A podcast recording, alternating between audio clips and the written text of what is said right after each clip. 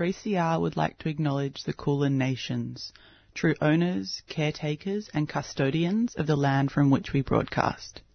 3CR pays respects to elders past and present of the Kulin Nation. We recognise their unceded sovereignty.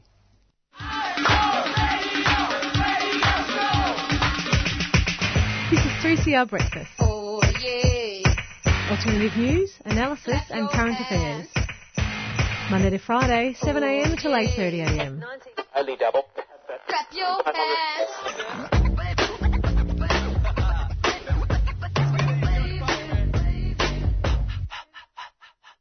Good morning, listeners. You're on Thursday morning breakfast on 3CR 855 AM. Hello, Rosie. Hello, Malika. Good morning. Good morning. Not chaos here at all this morning. Not at all chaotic. Completely normal. This is everything's totally fine. Uh, but no, seriously, it, it's been. I can imagine it's been hectic for a lot of people, especially you know the ongoing uncertainty of not knowing what's going to you know what's going to happen when restrictions are going to ease. So. Um, solidarity with everybody. Hang in there. Make sure that you get vaccinated if you can. So many vaccination appointments are open. If you go to the Victorian Government Department of Health website and you can go through the portal, book your vaccine. Um, it's just so important that we hit that 70% then 80% target. Yeah, let's do it. Um, Can yeah, you believe 16th of September this morning? It is. 7 a.m. in the morning. Ugh. It, it, it is a fresh morning today. Yeah, it's actually going to be a beautiful day. Yeah. Um, just a reminder to everybody, you know, if you didn't get into it uh, the last few days, do your laundry today because it's going to be raining. True. Hang it out now. I love this reminder, Priya. Thanks for reminding me as well. Yeah, I mean, I think, you know, if we're all stuck at home, imagine how gutted you'd be if you had wasted the opportunity to do laundry on a beautiful day and then you were stuck in home with, uh, stuck at home with all your dirty laundry. Terrible. Genius. So uh, we have uh, we have a pretty exciting show coming up for you today. Um, so first of all, we're going to be playing. Um, we're going to be playing an interview from one of our other programs on 3CR, and this is uh, with Wiradjuri and Noongar woman Edie Shepherd, who's joined with an update on the campaign to stop fracking in the Northern Territory. And then we'll be speaking with Cody McAvoy, a Wangan and Jagalingou cultural custodian, and he's joining us today um, from the edge of Adani's Carmichael mine site, where Wangan and Jagalingou people have been holding a continuous ceremony for the past three weeks. Um, after that, we will be speaking with Mojo Juju, a singer-songwriter whose third album, Native Tongue, was one of 2018's most important and award-winning releases, documenting a deep and intimate exploration of her Wiradjuri and Filipino roots. She joins us to talk about her new single, Wave, which will premiere today on community radio stations across the continent. The full album is set for release um, on November the 19th as part of Flash Forward. Very exciting. And um, we're going to be able to hear that single as well. And um, after that, we're going to be joined by Haya Kasif from Sydney-based Tzedek Collective, who joins us to speak about anti-colonial Jewish organizing and the collective's upcoming online launch event, which is on the 18th of September, an art auction. Uh, auction? When, when, when did I start pronouncing things like that? Art auction, uh, which will run from the 17th to the 26th of September, which is raising funds for Al-Cause and Black Rainbow. And you can find out more and register at tzedekcollective.com. That's T-Z-E-D-E-K collective.com. How exciting. More radical Jewish organising. Very good. I know. If you're a radical Jewish organization and we haven't interviewed you yet, please get in Hop touch. on it.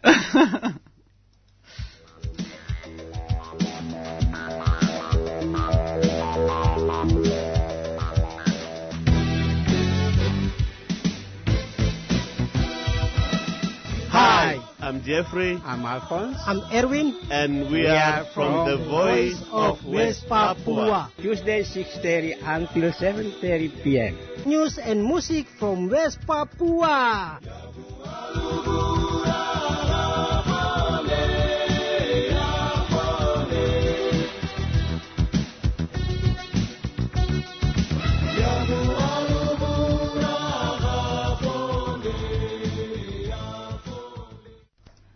And welcome back to Thursday Breakfast on 3CR 855 AM. It is just about 7.05 in the morning. And Malika, do you want to jump into the headlines?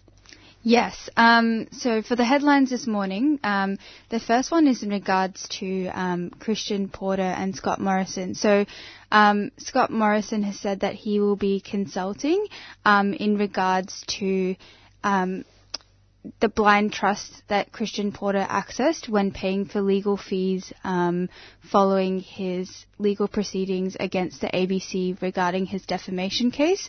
So this is definitely something we will be keeping up with, but just something worth noting that Scott Morrison is con- con- currently consulting and trying to assess um, whether Christian Porter followed ministerial proceedings. Yeah, that is definitely something to keep an eye on because, you know, uh, the the level of disclosure that is required from public officials, I think, is um, potentially not being met here. So it'll be really interesting to see how that plays out. Uh, there's also an important update from the Northern Territory, where the Northern Territory government and correctional services staff have actually admitted to using capsicum spray during a Darwin Correctional Center riot in May 2020, uh, but the government has denied claims that two prisoners, uh, Mate Venko and Jefferson Bradshaw, are eligible for compensation for mistreatment after this riot broke out. And this is reporting from ABC News, um, and they've noted that Mate and Jefferson are seeking damages from the Northern Territory government and the Northern Territory Correctional Services, and they were serving uh, sentences at the time when they allegedly participated in this riot. Uh, but this has been denied by the Northern Territory government. But this is, um, you know, quite a significant update. Uh, sorry, quite a significant um, instance because these two uh, people, when they were detained, are now, you know, raising a legal case against the government. So something to keep an eye on and just a content warning for people that do read that article in ABC News. There, uh, you know, there is some discussion of, you know, quite brutal treatment, um, including um, sexual um, allegations of sexual mistreatment as well in um, in that correctional facility. So really concerning. And then um, in other news, on Wednesday, the TGA um, said that lawyers had reached out to Craig Kelly, um, who is the United Australia Party leader, um, in alleging that there's been a breach of copyright and demanding that the UAP stop distributing incomplete extracts of adverse event reports relating to the COVID-19 vaccines, which the TGA believes could be seriously misleading. Um, so for those that were unaware, um, Craig Kelly um, has sent two unsolicited text messages um, to members of the public. The first telling people not to trust the major parties, and the second linking to a UAP website hosting um, TGA vaccination reports that detail adverse reactions. Um, and to everyone listening, if you are unsure about vaccines or were wanting further information, we always encourage you to speak to a trusted medical doctor like your GP or even checking out the coronavirus um, website um, hosted by the Victorian government. Yeah. Um, also, if you didn't get those messages, just check your spam folder. Uh, my phone filtered them and I felt left out. Um, but yeah, concerning that these are able to be sent out and, you know, this that this misinformation is is so easily being able to be disseminated. Um, lastly, just want to remind people of the situation that's going on in far west New South Wales, where COVID-19 cases are rising among Aboriginal communities and um, Aboriginal communities, including uh, the Angonia community. You know, the Shillingsworth family has been really sounding the alarm about uh, infection rates, but also the way that government and health services have failed the community. Um, and it's just been, you know, really heartbreaking to hear updates come out of there because people are, you know, so many members of communities are, you know, not able to access food and essentials and are struggling to, you know, have their needs met while they're isolating and quarantining.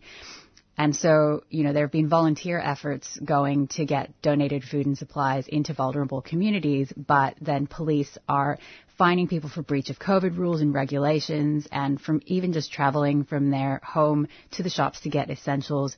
And Bruce Shillingsworth has mentioned that government has failed Indigenous communities out in the Western New South Wales uh, region. And just a reminder for listeners, last week we spoke with Monica Kerwin, who's uh, a Barkindji woman based in Wilcannia, and she was speaking about exactly the same thing, how government has failed to protect uh, Indigenous communities out in the far west New South Wales region. And so it's really Um, really important to amplify calls from the community. Um, if you see any donation drives going around, you know, some, some fundraiser goals have been reached. Some people are kind of waiting to see whether restrictions will prevent people from getting supplies in. But it's also important to get in touch with your uh, local MPs, senators, and you know, put pressure on to make sure that the government provides these essential supports rather than sanctioning and punishing Aboriginal communities um, for being inf- infected with the virus. Um, yeah, but I think that's all we've got for headlines today.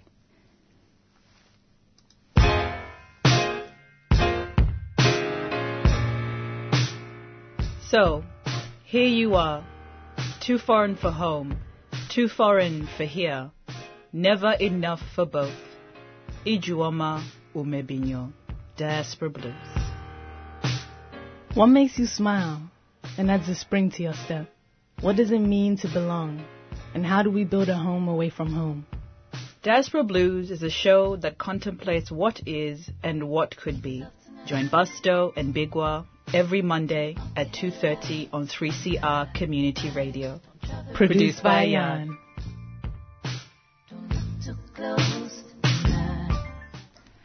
You're listening to Thursday Morning Breakfast on 3CR 855 AM, and just because we can't hammer the point enough, please make sure that if you haven't already gotten vaccinated or sought medical advice around whether or not you are, you should get vaccinated if you have any concerns about that, um, please get on that now. There are so many appointments available. You can head to the Victorian Government's website and book through the portal.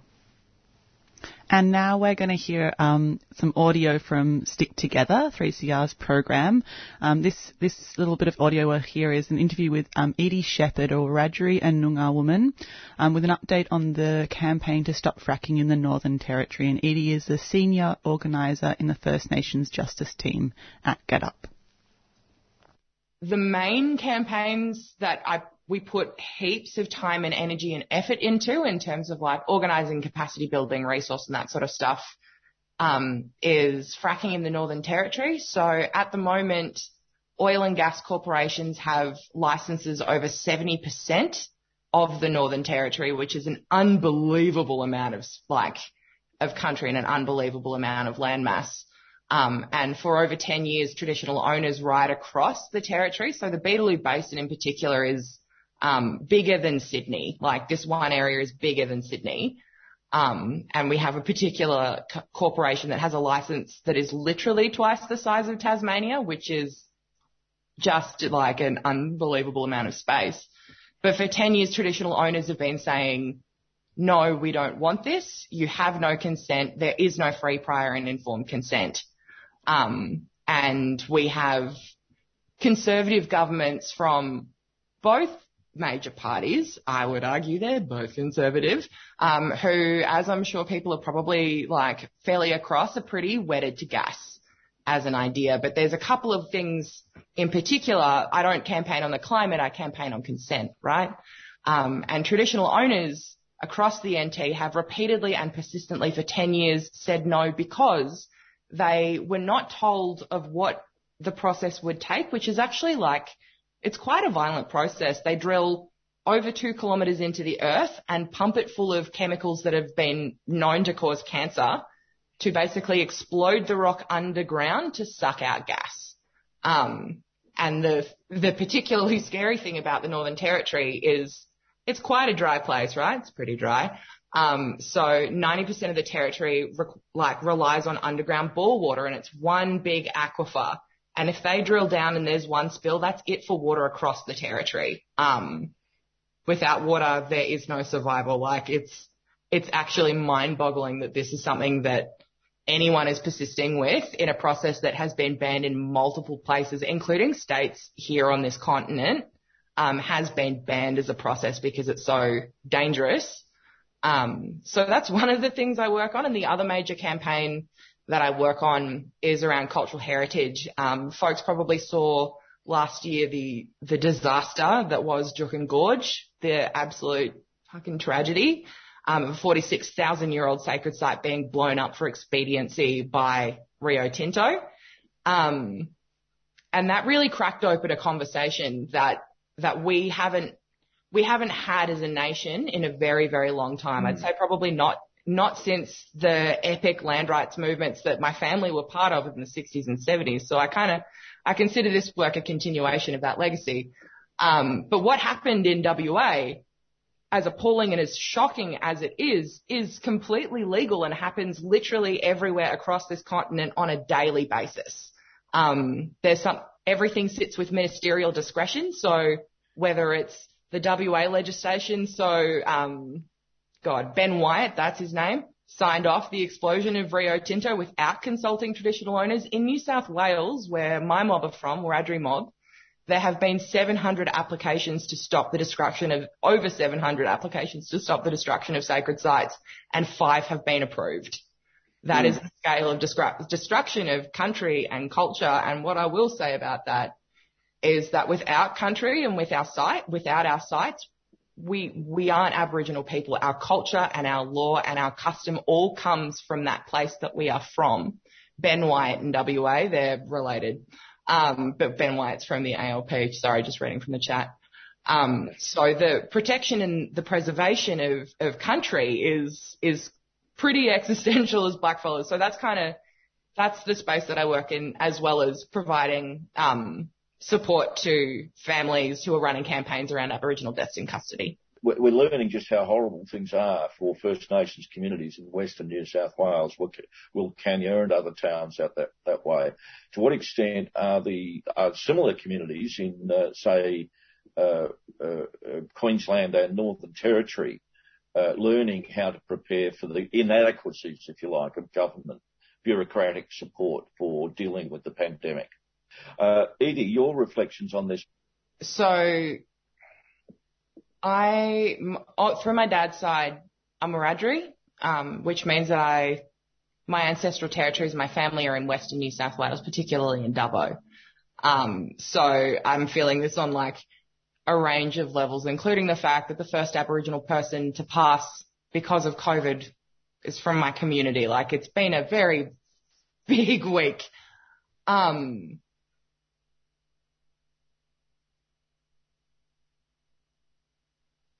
I think that what is happening in Western New South Wales is an extension of the frontier wars. This feels like an act of genocide and I don't want to sound like I'm, like I'm really over the top, but 18 months ago when our communities across Australia wrote to Ken Wyatt, wrote to the government, were like, okay, this is going to be a disaster when it gets in. Can we have beds? Can we have ventilators? Can we have adequate housing? They sent children-sized body bags to a community in the Kimberley. That was the government's response to help at the outbreak of this pandemic. Child-sized body bags.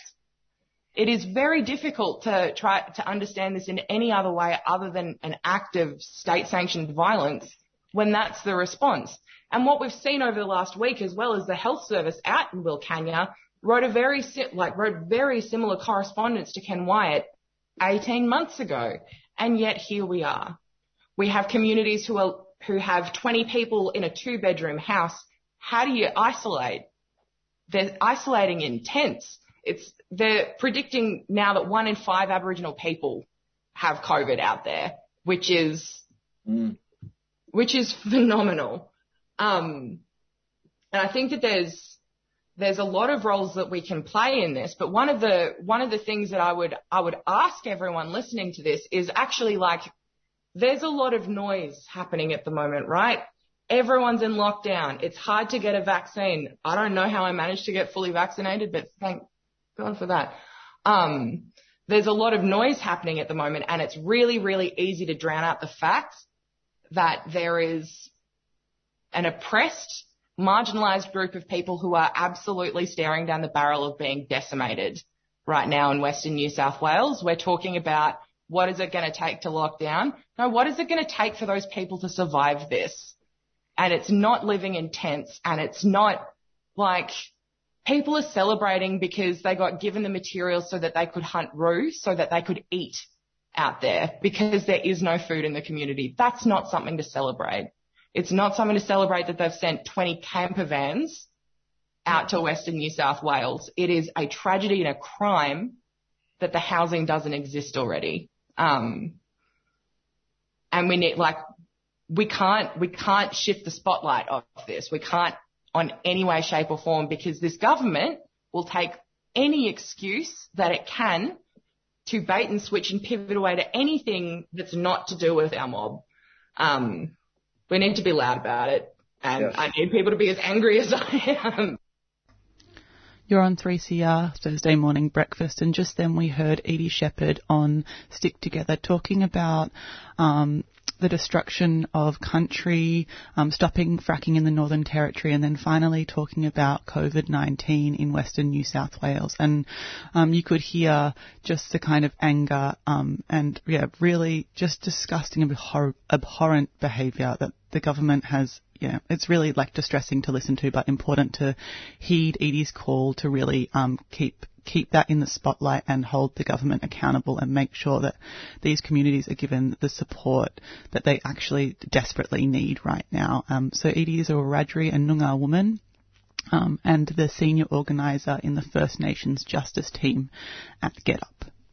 We might head into a track now, and uh, this is from Nairi's new album, Three, which just dropped. It is incredible. I really recommend that people sit down and have a good listen. Vinyls are going out uh, this week for Three, so you know, if you wanted to treat yourself, pick one of those up. But this is Shiver from Nairi's new album, Three.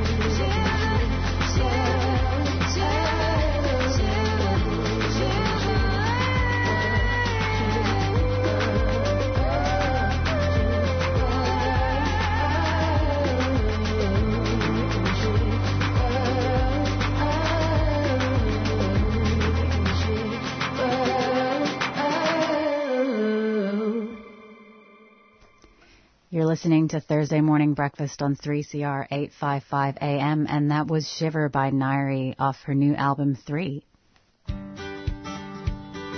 Earth Greetings have been making sustainable beautiful since 2003. Their 100% recycled cards, plastic free stationery, and earth friendly gifts are made in Australia with the lightest possible planetary footprint. Shop online at earthgreetings.com.au or at one of over 500 stockists Australia wide. Earth Greetings is a 3CR supporter. A message from Victoria's community sector. I'm looking forward to not worrying that my patients are going to die of COVID. To no one else being separated from their mum in aged care. I'm looking forward to our wedding and having our family and friends from overseas here with us. I really want to see my mom. I'm looking forward to being able to welcome guests without a mask on. To having all the sports back to normal so that my family members can come and watch me play. I look forward to performing in front of a big crowd again. So please, get vaccinated. Please get vaccinated. Please get vaccinated. Let's get back to the good things. I ask you to get vaccinated. For all of us. Please get vaccinated.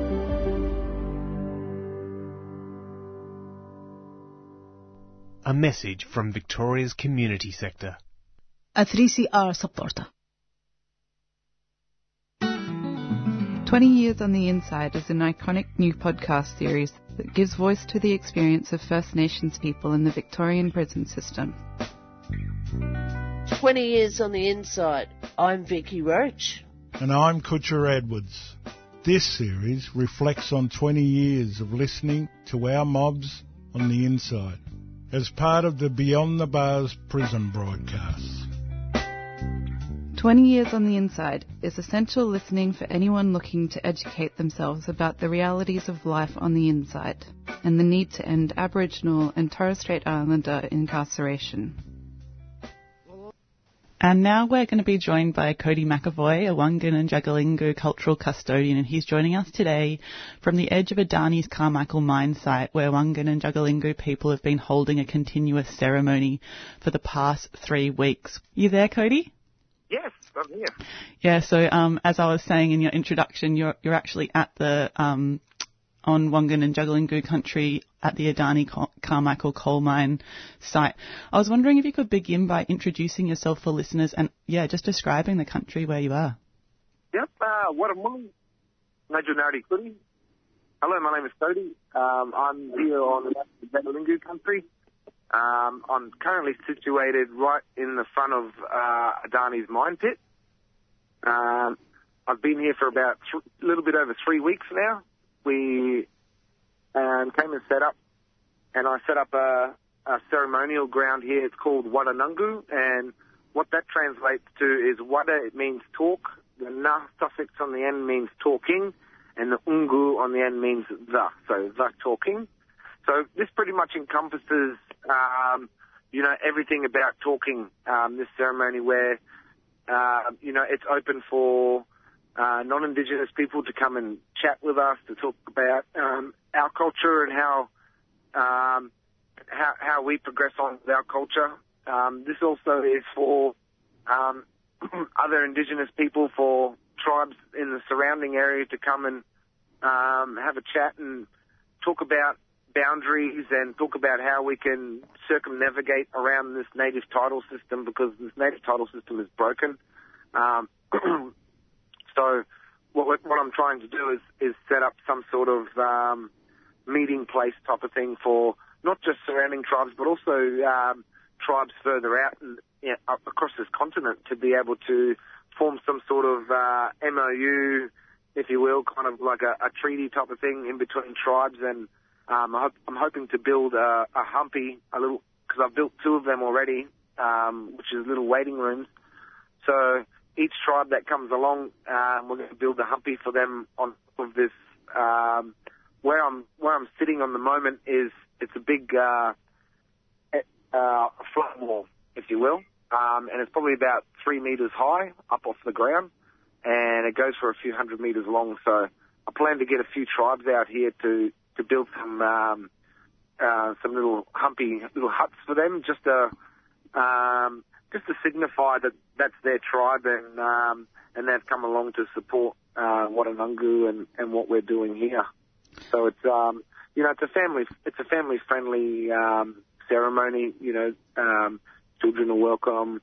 Um, you know, all ages are welcome. We have some people here that you know in their 70s, um, early 80s. So you know, um, everyone that comes along learns a bit about Wangan and Jagalingou culture. They learn about the fight that we've been having, you know, for the last 10 years of um, the five federal court cases that we've had to run where the politicians have um, stepped in during our court cases um, and railroad our court cases pretty much. Um, so, you know, after those court cases went through, the, the only option I seen was to was to be on the ground. So, in 2019, I built a corroboree ground on unallocated unallocated state land um, on Adani's property, and then last year I I built a fire in the middle of the road and blockaded his road for a week, and then now this this year, all the same time of year that I've come now, and um, this time uh, I won't be leaving anytime soon.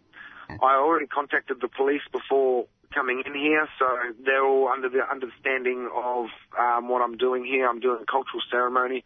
It's federal law. I'm allowed to be here. Um, you know, we we still have a bit of um, uh, this tension in between Adani's security, Mm. even though we've told them that it's federal law and we're allowed to be here. Um, we haven't touched any of their property. We haven't trespassed. We haven't done any of that. Um, we're still being made to feel a little bit like um, we're doing the wrong thing, even though we're not doing the wrong thing. But um, you know, this is an open-ended ceremony. Uh, native title does not stipulate um, how long a ceremony can go for. Um, and this ceremony is an open-ended ceremony, so as long as people keep arriving and traditional owners keep arriving, the the show goes on pretty much. Yeah, So great. uh, that's a bit of a nutshell about um, what we're. Yeah. It sounds so, um, yeah, I mean, it sounds really amazing what you're doing. Like it's, yeah, just the, the openness and the, yeah, kind of, it's, it's not just one thing. It's not just the fight against Adani. It's also about building relationships with other tribes. It's about, um, yeah, a kind of self-determination that's really important. It sounds, um, really special. And also that you're welcoming visitors to come and, yeah, join you there is amazing. I was just wondering if you could, um, give some context for listeners about the Adani Carmichael coal mine, specifically just about um, what is so concerning for you and your people about this mine. I know that it, it could go on for a very long time and it's got a long future, and so the consequences of that for your country and your people. So um, let me just start back at this. Well, Adani first approached our group. We said no. And then uh, Adani came back in 2014 to another claim group meeting, and we all said no again. And Adani went along and um, paid off some members of our group to be able to vote as a democratic majority vote, which never happens in Aboriginal culture, never happens in Aboriginal tribes. It's always been consensus. It's always been the whole tribe agrees. Um, so uh, we've started back from there. We've said no to the mining lease this whole time that we've been here, and um, we've said no because there's an anchor spring system that's you know uh, just under 10 kilometres away. Uh, that anyhow, over the years these these springs have been running for, been running for that long that they have they have a waxy cabbage palm, a palm tree that's endemic to that area that doesn't grow except for Doongmabulla, uh, because it's always had water.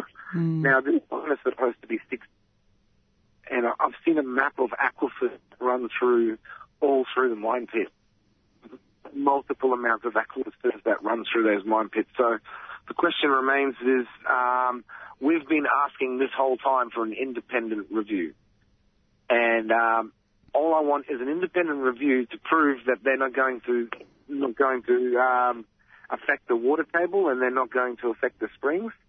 And um, I'll be happy with that. But if you can't, because you provide your own impact statement, I mean, Adani um, provided their own environmental impact statement. That's like me writing a roadworthy certificate for my. So this is the problem that we've been having this whole time that the government at all of this, and um, you know, just just the way that the government has kind of like that they favour the mining companies over the, the people, saying no, this is an environmental disaster if if they keep pushing south with this mine. So, you know, uh, the mine is open, it's operational. They well, they they haven't put any coal onto the onto the trains yet, but the way that I see it is at the moment, the box cut where the mine is is only a kilometre long by a kilometre long. Um, so I still have time to stop them going south further into the, all the aquifer country. So um, this is just one part, you know, like um, Adani wouldn't be here if it wasn't for the government um, signing off of the approvals.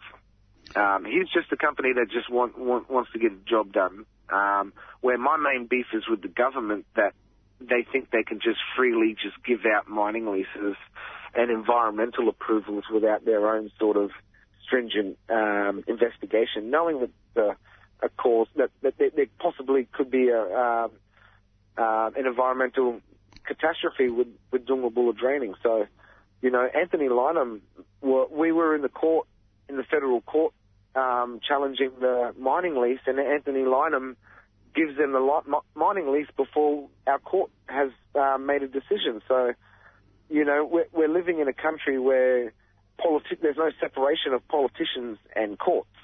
So, um, how how is how is court system ever supposed to be true and just if politicians are able to, you know, um, meddle in, interfere with with these things? You know, uh, my father was supposed to win in the federal court with a McGlade decision that happened in Western Australia that the Aboriginal people had to have a consensus. It was in the native title. So George Brandis rang the judge and told him to postpone the court date until after the parliamentary sitting, and they went to the parliament and they changed the native title law from consensus to majority. So these things that are happening with politicians interfering with court cases is very, very bad, like for a democratic country and for you know, as, as a country, if we try to say that we're a first world country, like, um, there has to be some sort of separation. Otherwise, it just it leads to corruption. Mm. So, uh, you know, this is this is the stand that I'm making that I can't fight them in the courts, and I've, we've we've tried to fight them in the courts, and we just keep losing because we're getting railroaded by politicians. So the only way for me to do something is to be out here because, in my own free will, as a sovereign individual, our people never signed over our property to the Crown. Our people never ceded our territory to the Crown. We were forcefully removed at gunpoint, and then no agreements were made. Adani made an agreement with Indigenous people from our group here, but that doesn't mean all of us agreed to it. There was five family groups that said no. That's no free, prior, and informed consent. Mm. You know, that's that's five whole family lines out of another seven. So two two family lines decided the fate for the other five groups that wanted to protect country. So um, you know, these are the things that you know majority votes don't work in Aboriginal societies. They don't work in Indigenous land use agreements because people have more things sacred to them than other people do that they want to protect if some people don't find something sacred, they're going to just sell it away and to a mining company to, um, you know, to, to do what they want with it because they have no emotional attachment to it. Mm, so, well, yeah, the, well, like you were saying, yeah, sorry, no, like you were saying, you know, the government um, has a yeah, it's it's a kind of endemic problem. We were just listening to an interview with Edie Shepherd from Get Up talking about other destruction um, in the NT, fracking, and just like the endemic nature of this. It's not just this particular situation, but the government. This is the way they operate. Hey, like just um, yeah, yeah kind of colluding with these mining companies and really and using yeah changing I mean using native title rather than native title um, serving Aboriginal people to protect their country. It's being used by governments actually as a way to um, allow these kind of destructions. Yeah, yeah, exactly. Um, what people don't realise is native title wasn't set up for Aboriginal people. Mm. Native title was set up for mining companies. Mm. Because what happened when Eddie Mabo um, won in the High Court of Australia. It sent everybody into a whirlwind and everyone thought that their houses were going to be taken by Aboriginal people and they were going to lose everything. So what um, John Howard done is he brought in native title, which reassured reassured to the mining companies and to the general public that Aboriginal people will get nothing under native title. You don't get any land back. All you get is your national parks that you get to go and hunt and camp and fish in. It doesn't give you any land rights. It, gives you nothing. Um, once the courts decide that you do have a determination, you still have to go back to the whole claim group to all agree to have native title. So what that essentially does is the government's taking the sovereignty from the tribes on each tribe that they go around and they're taking their country from them in return for them to be able to go and hunt and camp and fish on the same property that they still have rights to do. I don't have native title at the moment, but I'm still doing it. Mm. So was... why do I need native title? This is the this is the question that I'm saying to the government because the government doesn't want to give us native title because um, we have mines in the Galilee Basin that I'm definitely going to say no to. Mm. So these are, roadblocks that are going to happen down the fut- down the line. So the government's trying to destabilise our native title claim, so we don't have a native title claim, and then we won't have to have discussions with any mining companies. Yeah. Um, don't have to have discussions with us. But the the difference is I'm going around the system, and I'm saying, well, I'm a flesh and blood human being. You know who I am now. They all know that I'm Wangan and Jagalingou. They know that I come from this country, so they know they can't deny me my human rights. It's my common law right. Yeah. It's my common law right to say no. Mm. Just because the group said yes does not mean that I have to agree to say, no, to, to say yes as well. Mm. You know, it's my human right to continue to say, no, and I'm going to continue to say no, and that's why I'm sitting in front of their mind. So um, that's um, that, that's the world that we live in with um, with the government and with um, native title. You know, so I'm just trying to nag- navigate my way through, and um, you know, do it the most legal, um, peaceful way possible. And the, I've I've had to educate multiple amounts of police along the way um, over the past couple of years. But now we've gotten to a point where I think they've they're starting to understand. Um, partly because we've had to we've had to pretty much you know um, you know give them a little bit of a slap you know on the hand you know and say no you can't do this. With last year they removed us from a pastoral lease, and so we took them to the human rights, and we're the first people to use to take the Queensland Police to the human rights. Um, first Aboriginal tribe to take the police to the human rights. And we had a mediation, and we had them on five human rights cases that um, that they breached our human rights. Mm. Uh, so they had to go back and they wrote a, a letter of regret, which is doesn't mean anything. Doesn't they're not sorry for anything, but the main part of that letter was that it says that Adrian Burragubba, which is my father, represents a group of Wangan Jagalingou people aggrieved by Adani's occupation on their land. So that right there from the Queensland Police acknowledges that we have an ongoing fight with Adani and his occupation on this property, and they don't want to get involved in this.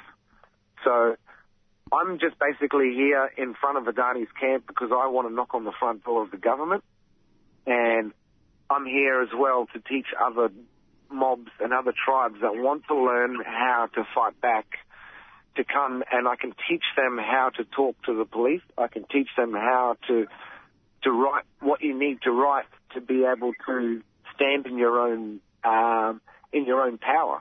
You know, um, Aboriginal people in this country tend to forget that you know we're kings and queens in our own traditional countries, and um, you know because our DNA comes from that specific area from thousands and thousands of years. They're eating the berries and the dirt and everything from that area that's endemic to that area. Your body and changes your DNA. So that's how we're connected to our country. So um, this is this is the fight that, that we have, you know, and I'm trying to help other mobs to um, to do the same thing. I'm just out here trying to spark a bit of inspiration Mm. and uh, Yeah, well, I was yesterday. I was actually looking at um, the Wirdi Language website that you have and a short film on there um, talking about the community learning language together. Um, and I was just wondering if you wanted to speak a little bit about how language is connected to this fight to stop um, the Adani Carmichael coal mine.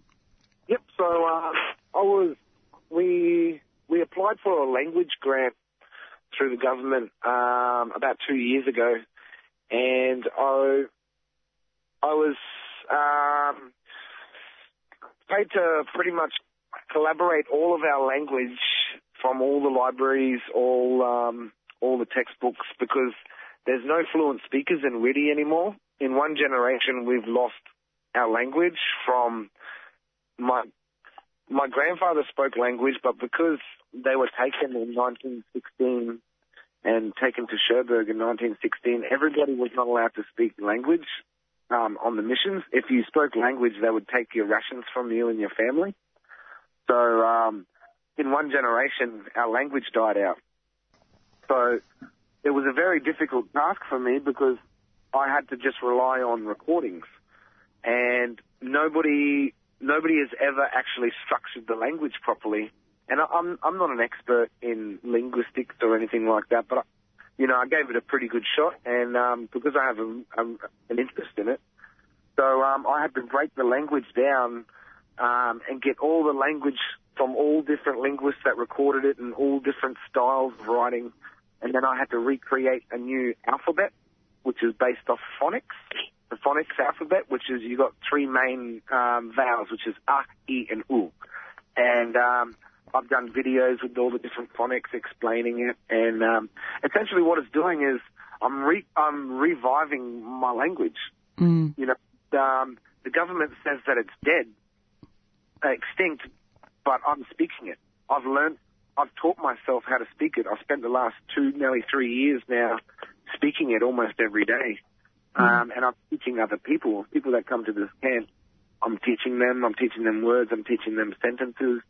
Um, so it, it, I, I kind of look at it the same as um, thylacine. Everyone thinks the thylacine is extinct until you find one of them, and then they're not extinct, are they? Mm. So um, this is the same the theory that I have that you know Wirdi is not dead because I still speak it.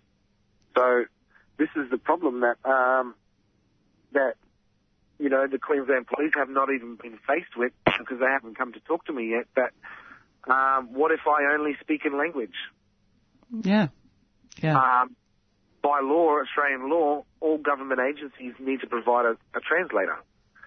So where are they going to find a translator from? Mm. And am I not entitled to a translator even though everyone else in this country is entitled to a translator just because you can't find one?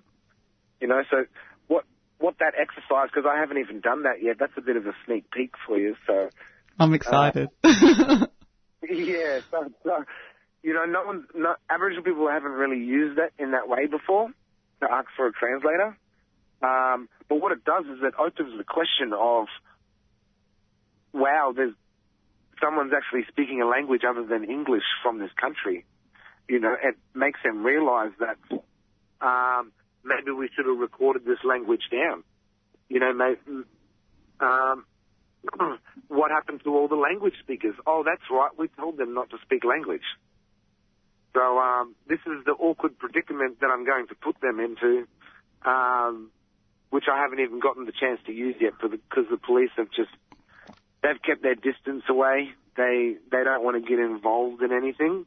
Um, partly they know because just the way that my antics are, I, I bait the police in um, in each little um, exercise that I do.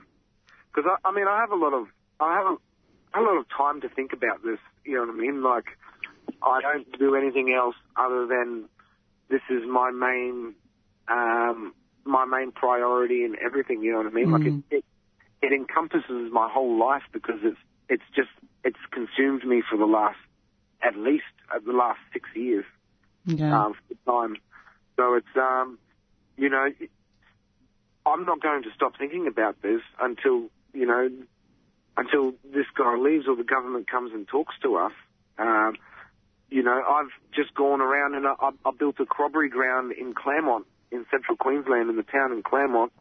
Um, a big dance circle and a, another, uh, like a welcoming um, circle there. And the council, the Clermont Council loved it. And, you know, they um, showed their support and they came along and put big boulders all around the outside of it so people couldn't drive through it.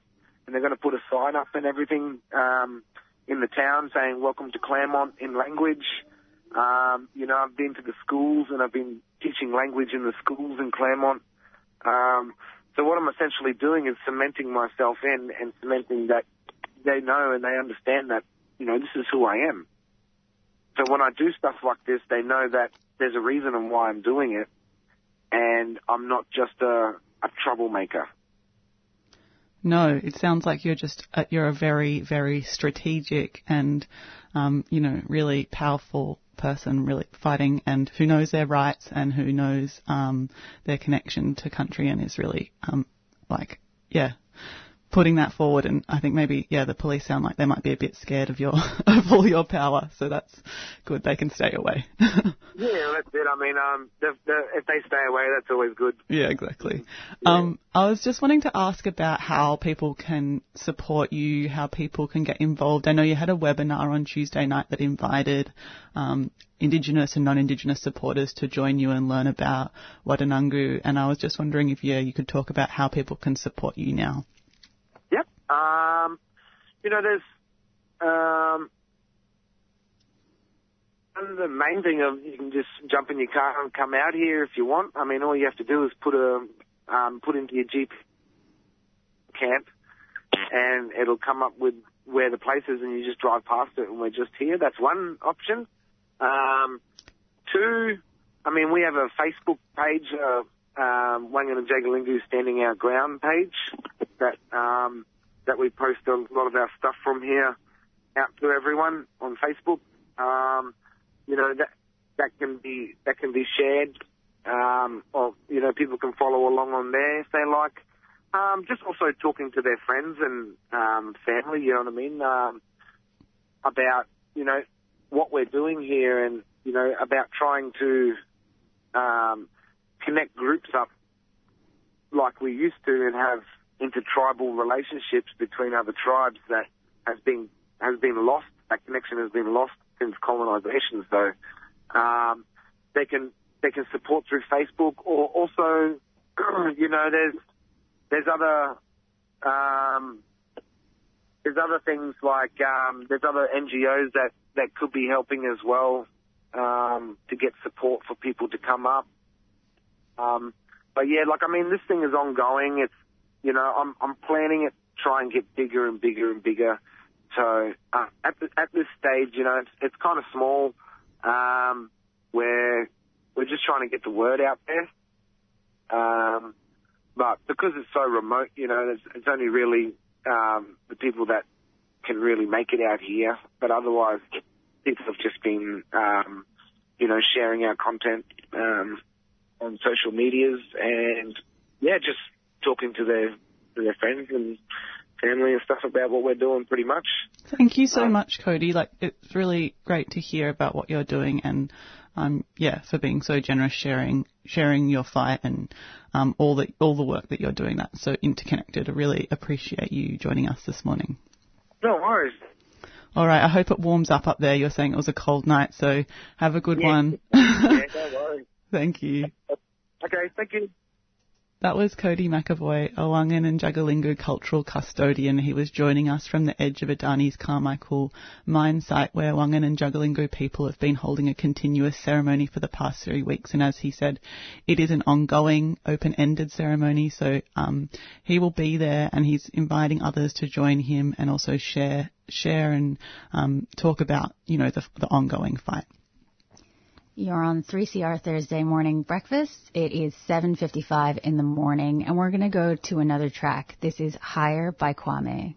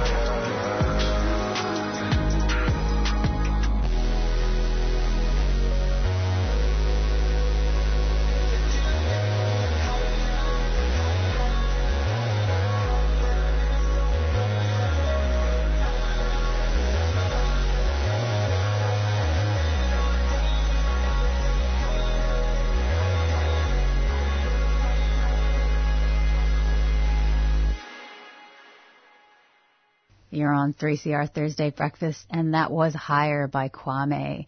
And um, yeah, good morning. If you are just tuning in, uh, we just had an amazing interview with uh, Wangan Jagalingou traditional uh, custodian. Uh, Cody McAvoy. So really recommend people to go back and listen to that once our once our podcast is up. And you can also catch all of our previous episodes on 3cr.org.au forward slash Thursday dash breakfast. A message from Victoria's community sector. I'm looking forward to not worrying that my patients are going to die of COVID. To no one else being separated from their mum in aged care. I'm looking forward to our wedding and having our family and friends from overseas here with us. I really want to see my mum. I'm looking forward to being able to welcome guests without a mask on. To having all the sports back to normal so that my family members can come and watch me play. I look forward to performing in front of a big crowd again. So please, get vaccinated. Please get vaccinated. Please get vaccinated. Let's get back to the good things. I ask you to get vaccinated. For all of us. Please get vaccinated.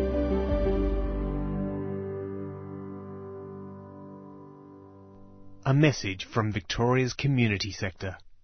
A 3CR supporter. You're on 3CR Thursday morning breakfast, and up next we're speaking with Mojo, a singer-songwriter whose third album, Native Tongue, was one of 2018's most important and award-winning releases, and it documented a deep and intimate exploration of her Wiradjuri and Filipino roots. And she's joining us on Thursday breakfast this morning to talk about her new single Wave, which will premiere today um, on our station at other community radio stations across the continent. Welcome, Mojo. Hi. Thanks so, thanks so much for joining us this morning. How are you going? Good, thanks. Thanks for having me. Oh, absolute pleasure. Yeah, when we got the email saying that you that um, you're going to release a track on community radio stations, we're always happy to hear that. That's always very nice. Yeah, I just wanted to get back to my roots a little. You know, community radio has always um, had my back. So yeah, I was like that sounds like a really cool way to put out a new single. Totally. Well, um, the the track Wave, the trave, the track Wave is off your new mini album titled OK, and it it's described um, as reflecting on themes of mental health and lon- loneliness, a lot of things that people, I mean, across this continent and probably the world can really relate to at the moment. But I was wondering, um, before we hear the track, if you could just tell us a little bit about the track and the album. Yeah, um, I guess I, I was given an opportunity to.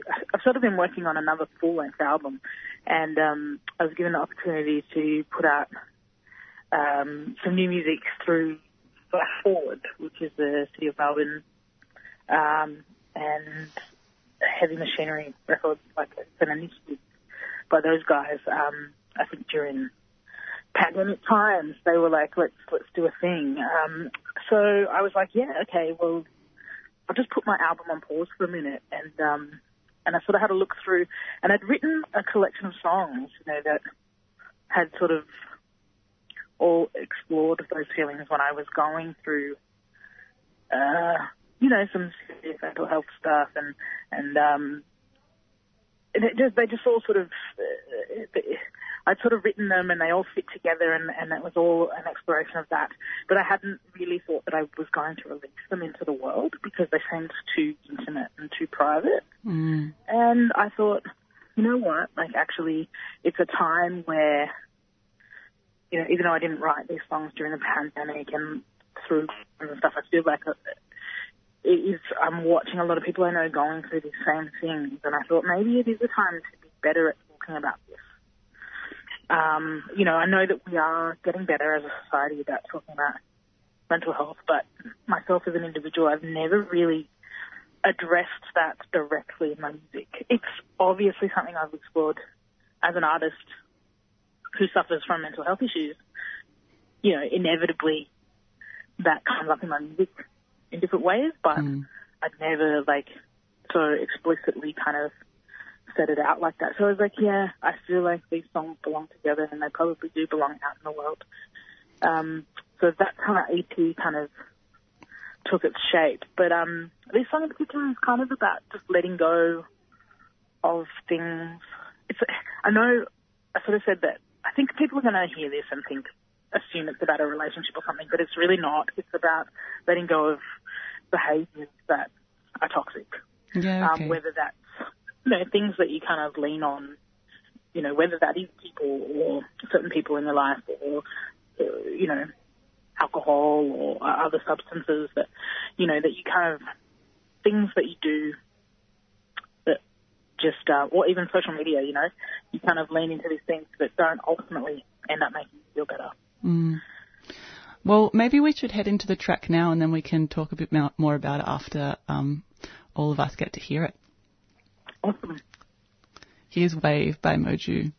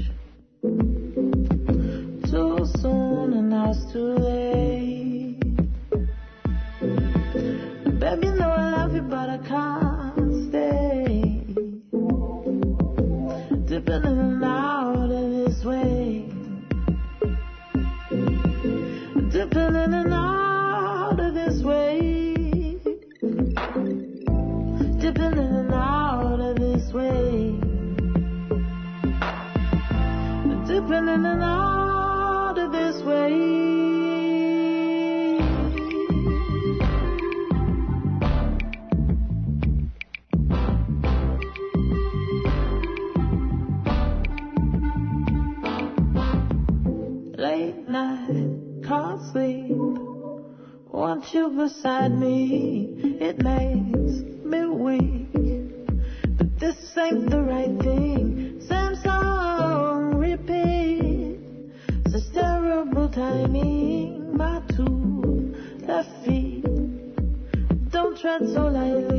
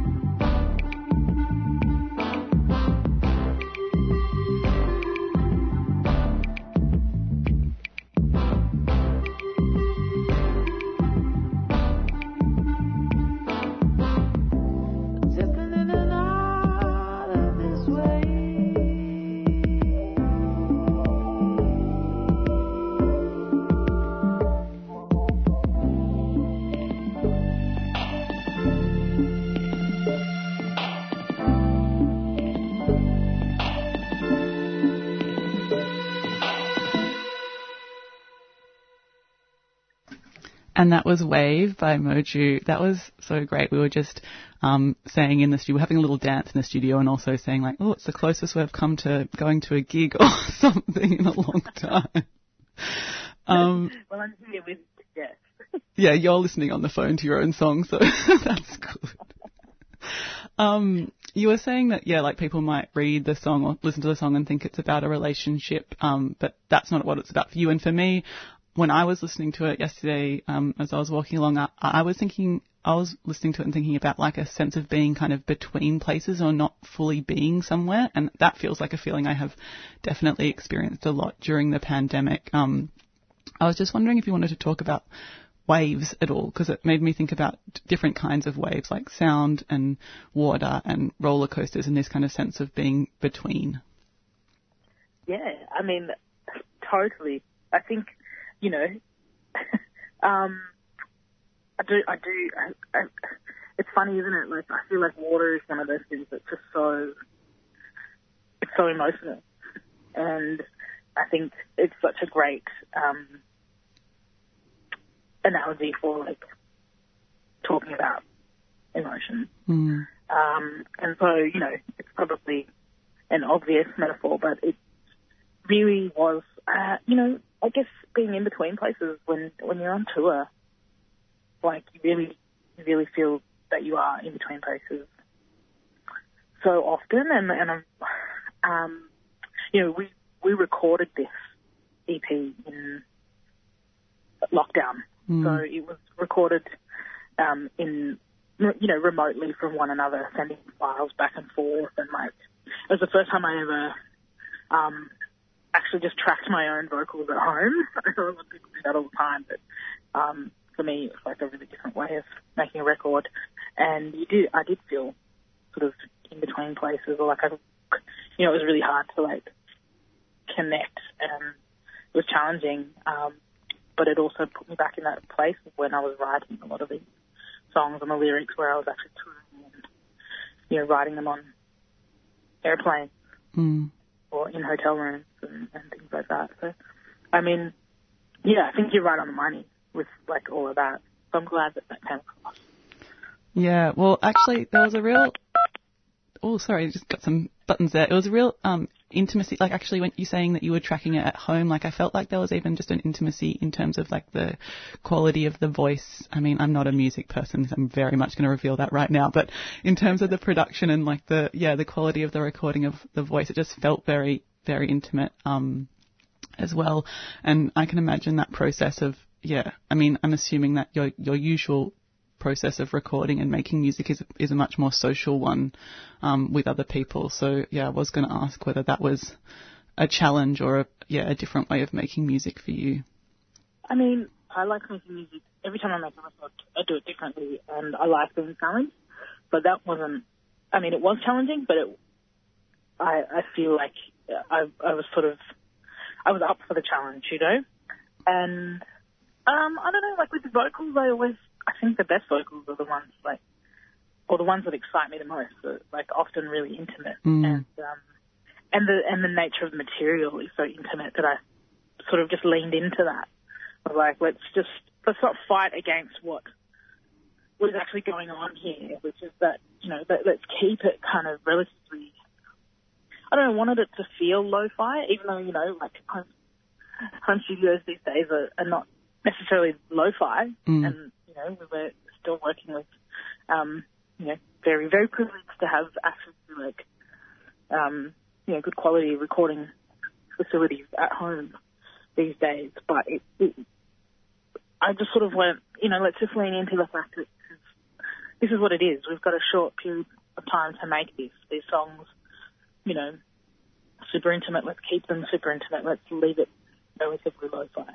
Yeah, I think yeah, I love that. I love that as well, and it felt yeah, just more like someone singing to you rather than someone up on a big stage, you know, far away in a huge crowd. It's it's a, a different kind of it, much more yeah experience. Someone singing into your ear. I was also thinking about um sad songs and the desire to listen to what you know what you call a sad song or like fe- feel through music at the moment. Um, but I was just wondering, yeah, if if that's what you were thinking about for your listener, or if you even think about the listener when you're making music, and and what, yeah, like is it about kind of tapping into that, or um, is it about doing something else with that emotion? I mean, my favourite song is a sad song, always. And I think that I've always really excelled at like writing sad songs more so than happy songs. Um, I know some people, I'm, I am often envious of people who can write like really good happy songs, but it's not me. I'm like, I'm a sad song person.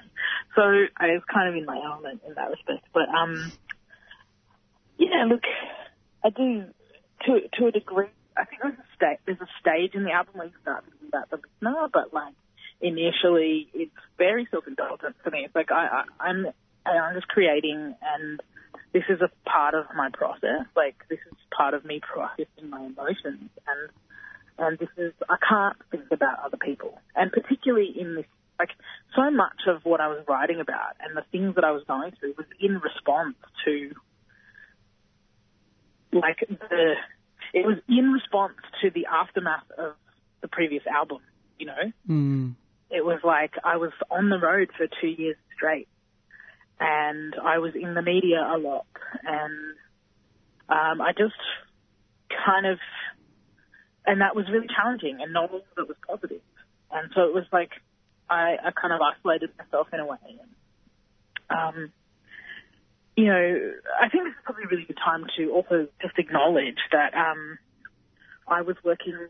I, I made this record with two really close friends of mine, Henry Jenkins and Lewis Coleman, who have been collaborators in various ways over the years, who have played in my band and played on previous records. And I felt the really beautiful thing is that I felt like I could be open with them about what these songs were about and and trust that the material in their hands was going to be treated as delicately as maybe I needed to be treated around um, some of these feelings. So it wasn't entirely in isolation, but it was, yeah, like it, it wasn't, I never make music from the outset going, what do people want to hear? Because I feel that's disingenuous. Yeah. It's what do I want to hear and what do I want to say?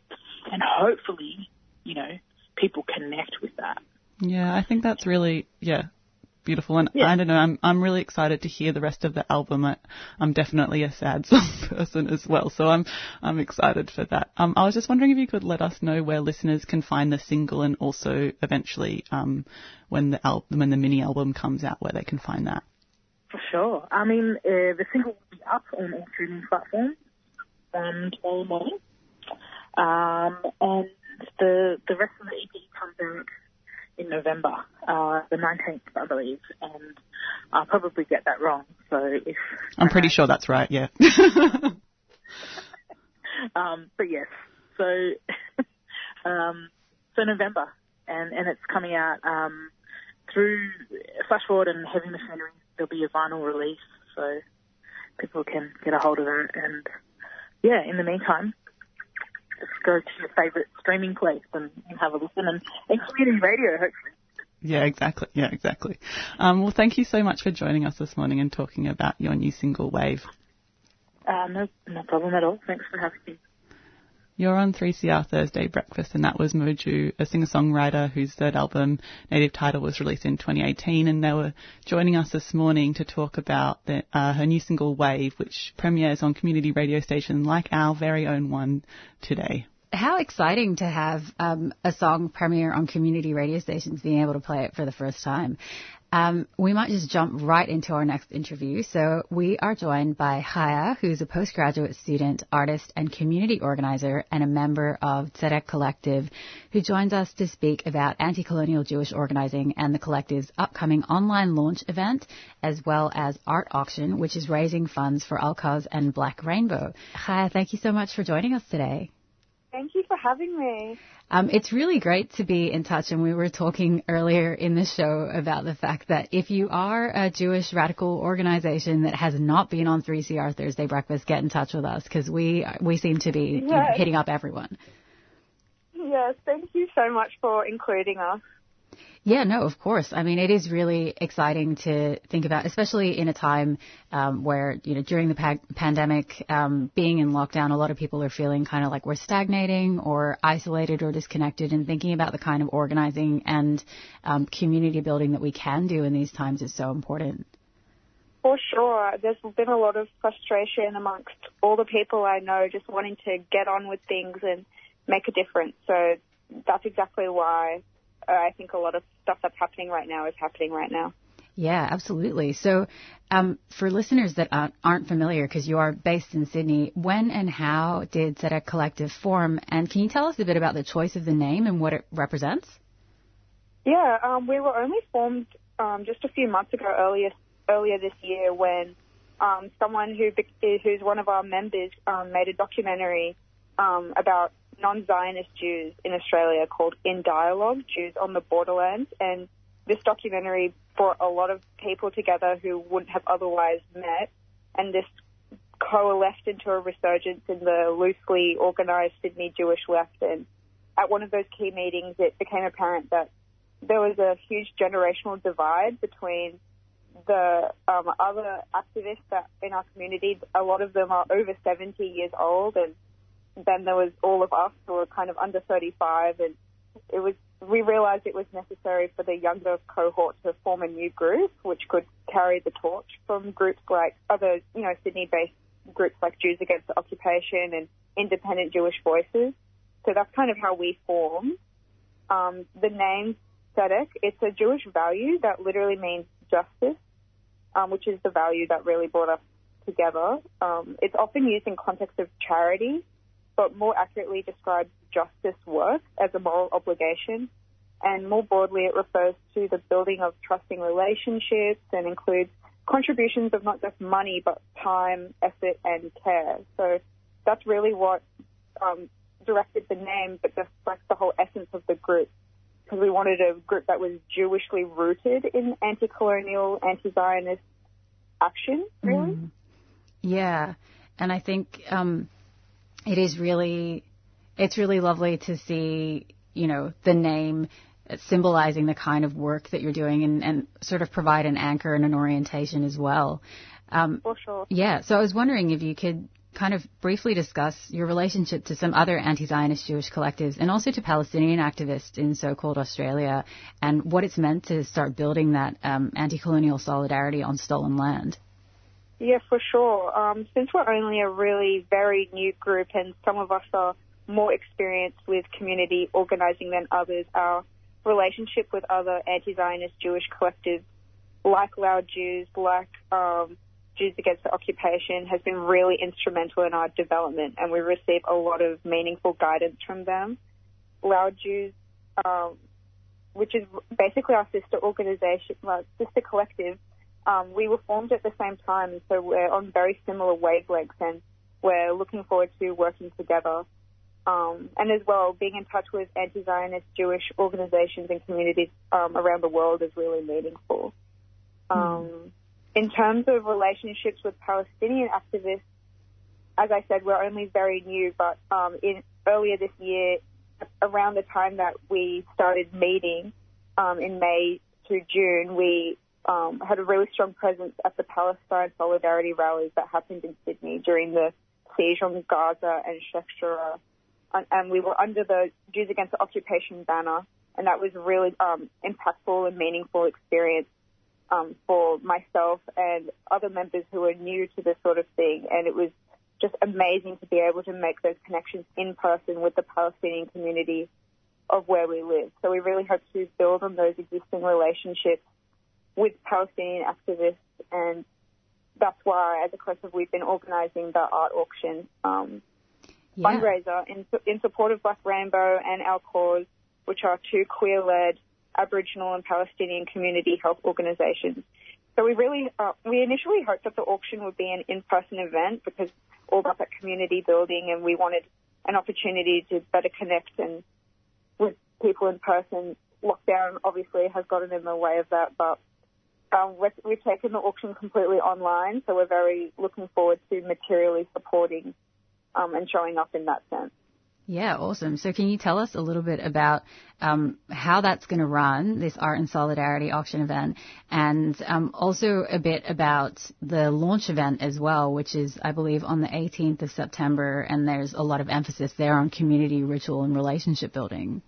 Yeah, for sure. So the fundraiser will run for 10 days, and it's entirely, it's a silent auction entirely online. It starts tomorrow, this Friday at this Friday the 17th at 11 a.m. tomorrow, um, and we'll go for 10 days and end on the evening of Sunday the um, 26th. The the link for that is a gala bid, galabid g a l a v i d dot com slash arts in solidarity.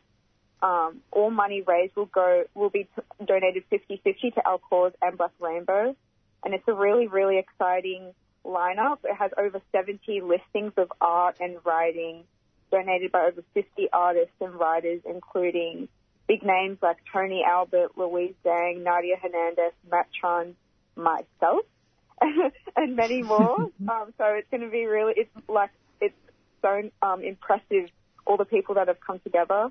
You can find the full list. We have it all on our social media if you want to search up Tzedek Collective. Tzedek is T Z E D E K Collective.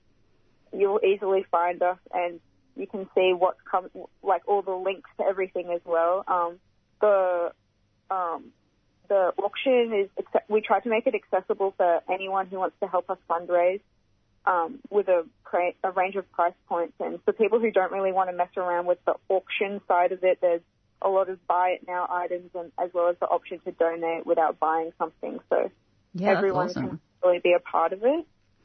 Um, you asked about um, rituals and relationship building. So we, as I said, like that's a ma- really major part of what we wanted to do as a collective. And so, um, aimed at community building and employing ritual into activism, we're having a live Zoom event on this Saturday from this Saturday, the 18th, from 6 to 7 p.m. It's only one hour. So if you're lonely on Saturday night with something, you want something to do, we have um, this event. We called it New Beginnings, a night of ritual and poetry. So it'll be really um, wonderful event, hearing from poets Jazz Money, Rujane Hurani, Sarah Motta, and Sarah Saleh.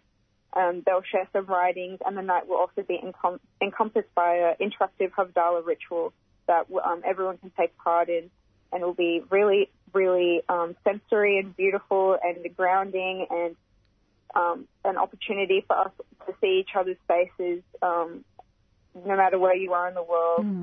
Um, because we really wanted to create a Jewish space where ritual and activism come together, where our community organizing is motivated by our Judaism and understands an expansive concept of what it means to be spiritual. Yeah. So, yeah. no, that is that is really really beautiful, and you know, listeners will be familiar. It was uh, like Rosh Hashanah was last week. Today is Yom Kippur. Um, Yeah. So there's it's definitely I guess like a time for reflecting and setting intentions for the year ahead, which I understand part of part of the event is going to focus on. Yes, for sure. So if anyone sounds that sounds interesting to you, the the you have to register. The link is bit.ly slash SEDEC21 TZEDEK21.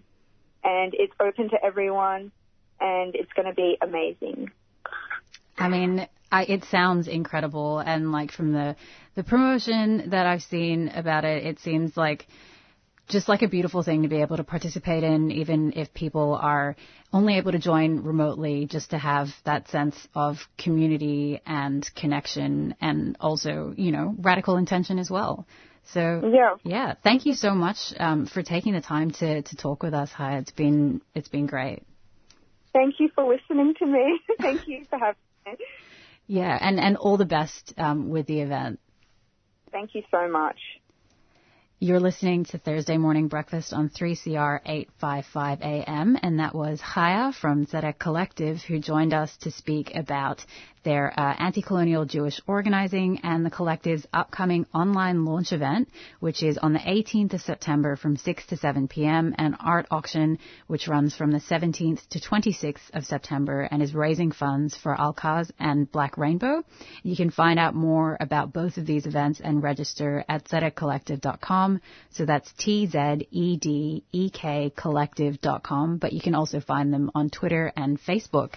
And we are coming up to the end of our show on Thursday breakfast today. Um, it's been a big one. It's been a really good show. I mean, it started, you know, it was a cold morning. I had a dream that I missed the show. I spilled coffee all over myself. I forgot my keys. So after all that, I think it's actually gone relatively well, and they've had some really amazing guests.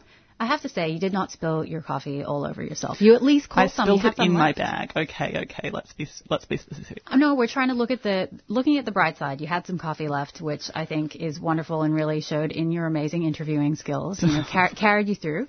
Um, Malika, how are you going in studio two? Um, it's great. It's a weird experience being across the window. It's my first time in the other studio, but other than that, it's been great. Uh, yeah, just a reminder, uh, we are adhering to COVID safe protocols here at 3CR, and we uh, encourage everybody to stay safe. You know, be sanitizing. ABS always be sanitizing. Um, wear your mask. Uh, keep an eye on any changes to restrictions um, on exposure sites on the government website, and please, please, please make an appointment to get vaccinated if you can. Um, but how about we go through what we talked about on today's show? Um, all right, well, I'll kick us off. So, first of all, we played a segment from the Stick Together program where Wiradjuri and Noongar woman Edie Shepherd joined the program with an update on the campaign to stop fracking in the Northern Territory. And then we spoke with Coedie McAvoy, a Wangan and Jagalingou cultural custodian, um, and he was at the edge of Adani's Carmichael mine site where um, he's been holding a continuous and ongoing ceremony for the past three weeks. We then spoke to Mojo, a singer-songwriter whose third album, Native Tongue, was one of 2018's most important and award-winning releases, documenting a deep and intimate exploration of her and Filipino roots. And she joined us today to um, talk about her new single, Wave, which we heard for the first time, which is really, really exciting. And it's premiering today on community radio stations across the continent. The full album is also set for release on November 19th as part of Flash Forward. And then finally, we were joined by Haya, who's a postgraduate student, artist, and community organizer, and is a member of Tzedek Collective. And uh, she joined us to speak about anti-colonial Jewish organizing and the collective's upcoming online launch event on the 18th of September and art auction from the 17th to the 26th of September. So very exciting. There are things, you know, there's always things to be participating in, things going on. And one final little bit of news before we wrap up is that the eastern barred bandicoot in Victoria has been successfully pulled back from the brink of extinction. So little things to look forward hey, to. Good news. We love good news. All right. Well, I think that's all we've got time for today on Thursday Breakfast. So we'll catch you next week. See ya. See ya. 3CR Breakfast would like to thank the New International Bookshop, Melbourne's independent radical bookstore and venue, for their financial support of this program. You can find Nibs in the basement of Trades Hall in Victoria Street, Carlton. And while you're there, check out Radical Coffee, a worker-run cooperative cafe in the courtyard. Keep up to date with upcoming events at nibs.org.au. You've been listening to a 3CR podcast produced in the studios of independent community radio station 3CR in Melbourne, Australia. For more information, go to allthews.3cr.org.au.